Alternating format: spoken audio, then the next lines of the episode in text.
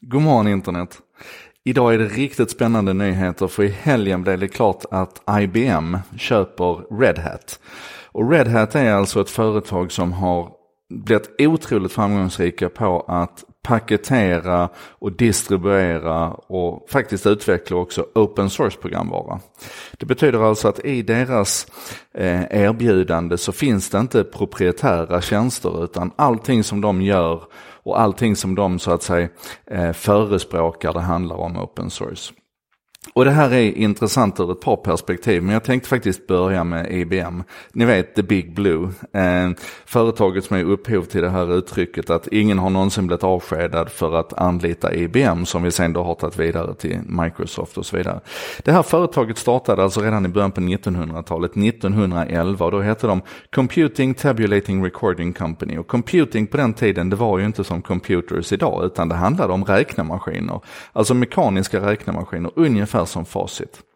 Men där Facit körde de mekaniska räknemaskinerna fullt medvetet rakt in i väggen och sen la ner så har IBM uppfunnit sig själv om och om och om igen. När jag blir tillfrågad efter goda exempel på business transformation så brukar jag lyfta fram IBM för att de började alltså med de här räknesnurrorna. 1924 var det fortfarande räknesnurror och skrivmaskiner. Då döpte de om sig till International Business Machines och det är så vi känner dem idag, IBM.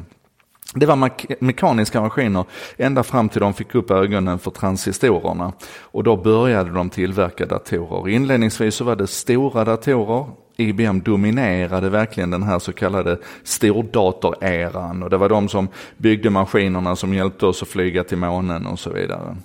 Sen så gjorde de en total, det var deras första transformation, alltså från mekaniska maskiner till datorer. Den andra transformationen, det var när de gick ifrån stordatorer till PC, till personal computer som det hette på den tiden och som fortfarande i huvudsak såldes till, till företag men som betydde att du hade en egen liten station på skrivbordet.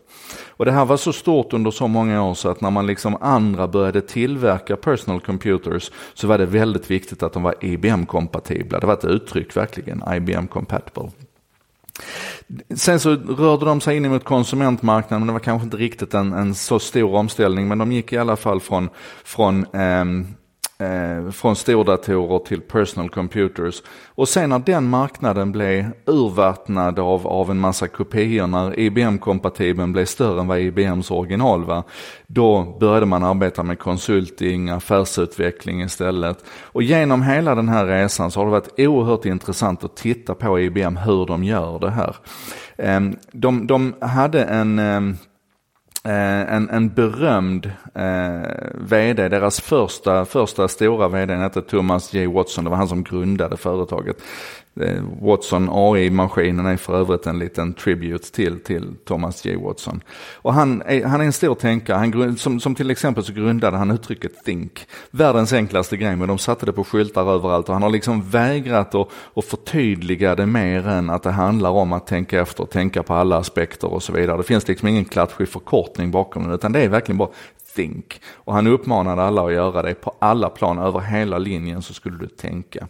Han sa också så här, det är ett berömt Thomas J. Watson senior quote. Han sa, if you want to increase your success rate, double your failure rate. Och jag tror du kan, jag tror du kan förstå precis hur mycket jag uppskattar det. Sen tog hans son över och körde från 50, mitten på 50-talet och, och framåt till 90, ja skitsamma, hans son Thomas J. Watson Jr tog över i alla fall. Och han sa så här, det är han som egentligen har varit ansvarig för de här stora pivoterna, omställningarna. Han sa så här att we need to change everything except what we are. Är ni med? Det finns en variant där han säger we need to change everything except what we believe. För han var väldigt mycket på det här med att, att värdegrunden är det centrala i ett företag. Att förstå varför man finns och, och vad man egentligen är. Mycket kultur, organisation och så vidare. Men allting annat kan förändras utifrån förutsättningarna.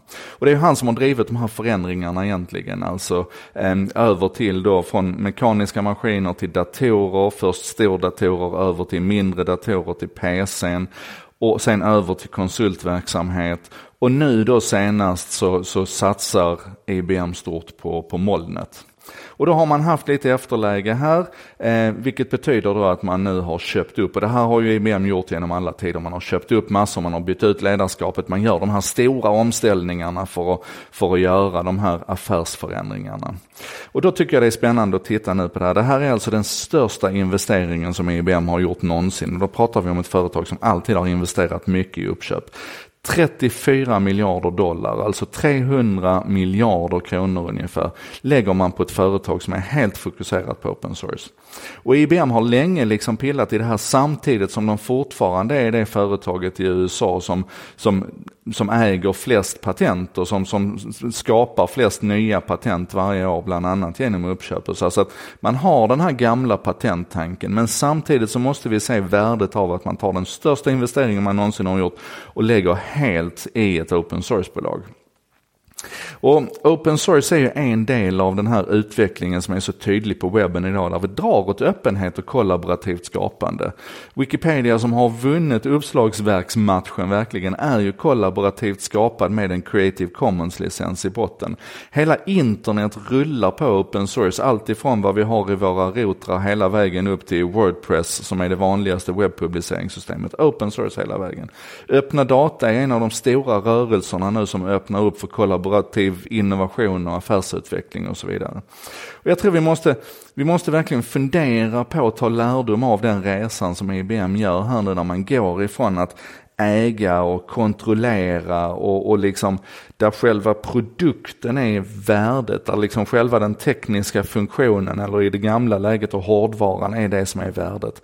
Över till det som vi kan lära av, av Red Hat här, att värdet ligger i paketeringen, utbildningen, eh, hur du, hur du, jag tror ni är med.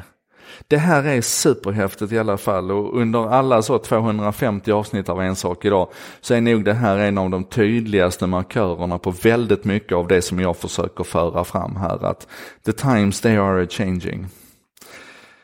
Get out of the old ones. Ja, ni är med.